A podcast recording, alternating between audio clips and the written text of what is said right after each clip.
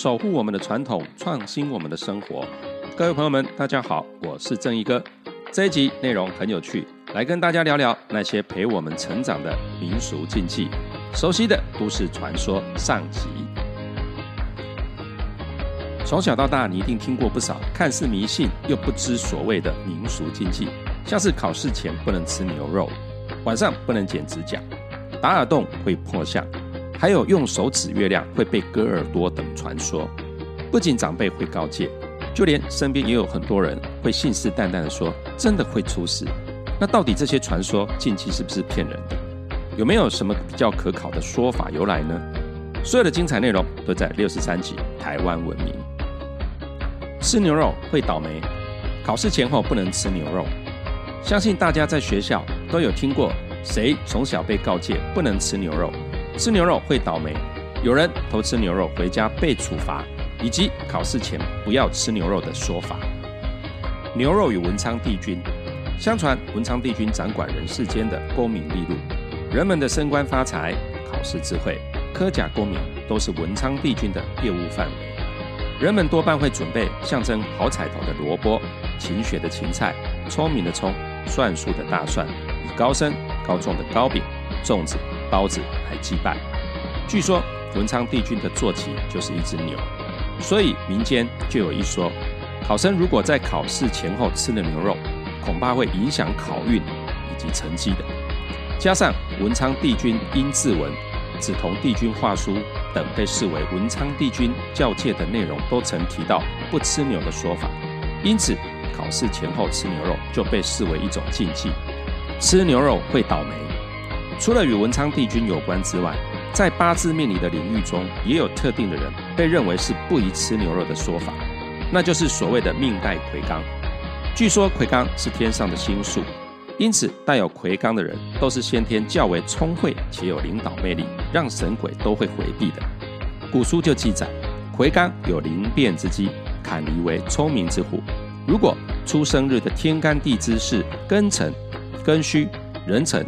戊戌等四组其中一组，那么就称为命带魁罡，这是一种相对比较容易成功的命格。但是吃了牛肉就有可能会破坏这种先天的优势，甚至坏了命格，因此不宜吃牛肉。也有不少命理专家呢对这样的说法不以为然，认为吃牛肉破坏命格只是一种衍生性的说法，没有太大的参考价值。至于吃牛肉与考运、官运的好坏。并没有太直接的关系，不过也有人说自己从小就被告诫不要吃牛肉，一旦误食或是偷吃，就会发生一些离奇的倒霉事件，也因此不敢再铁齿。智慧毛，除了文昌帝君之外，孔圣人也被视为智慧与文人的守护神。古礼祭孔大典时，会献上全牛、全羊作为祭品。当祭孔仪式完成后，就会有许多人。上前去拔取牛头上的毛，也就是我们俗称的智慧毛。据说它能够保佑考生考运亨通，开窍得智慧，金榜题名。晚上剪指甲，相信大家多少都有听过，晚上不能剪指甲，不然就有可能会见不到父母的最后一面，或是把魂魄给捡走，掉魂，把财运捡走。甚至说，小孩子如果在晚上剪指甲，晚上容易丢惊，会得灰指甲等有点无厘头的传说。只是晚上剪个指甲有那么可怕吗？指甲与头发的连结，关于晚上剪指甲的禁忌，有一个比较可靠的说法，那就是吊魂。古人认为头发跟指甲都是身体精血凝聚而成。所以在某种程度上，就带着我们身体部分的能量，就是俗称的气。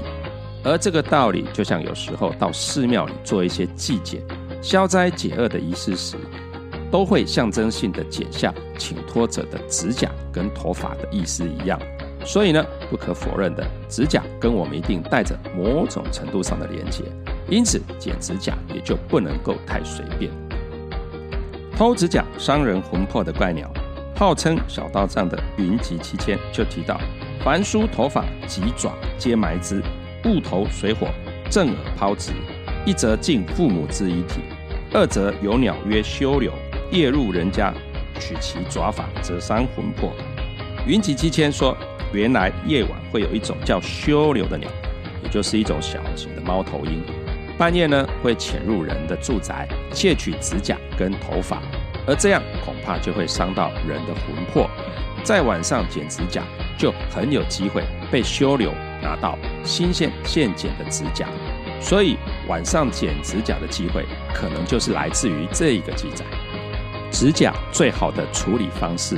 云集七千强调，不论是梳头掉的头发，还是剪下来的指甲，都不能随意乱丢，应该要埋进土里面。因为身体仿佛受之父母，埋进土里面能够防止修流来伤害我们的魂魄，这也是一种孝道的表现。子夜剪指甲会见不到父母。另外有一个说法是，如果在半夜子时的时候剪指甲，谐音剪纸就有伤害子嗣。或减少子嗣的意思，也许是因为这样，才有了见不到父母的相关说法。说到这边，不知道大家对于晚上剪指甲的禁忌有没有比较能够理解一点？除了比较玄幻的说法之外，其实在古代那种夜晚的烛光照明以及修剪工具都不比现代条件的情况下，在晚上剪指甲确实是一件危险的事。不管是吃牛肉还是剪指甲的禁忌。这两件事情的条件与时空背景都与现代有着很大的差异。久经流传，到了现在，我们也许就会觉得很无厘头跟迷信了。至于该不该害怕，要不要遵守，就完全的见仁见智。因为一定会有人说他没有遵守，现在也好好的；也会有人说自己不小心触犯了，真的发生了什么事。只是当我们对这些禁忌有更多的认识与了解之后，也许就能从狭隘的二元对立中看得更明白。好了，这只是上半集，我们还有更有趣精彩的下半集，请大家记得按赞追踪台湾文明，当我们的坚强后盾。正义哥也在这诚挚的感谢大家。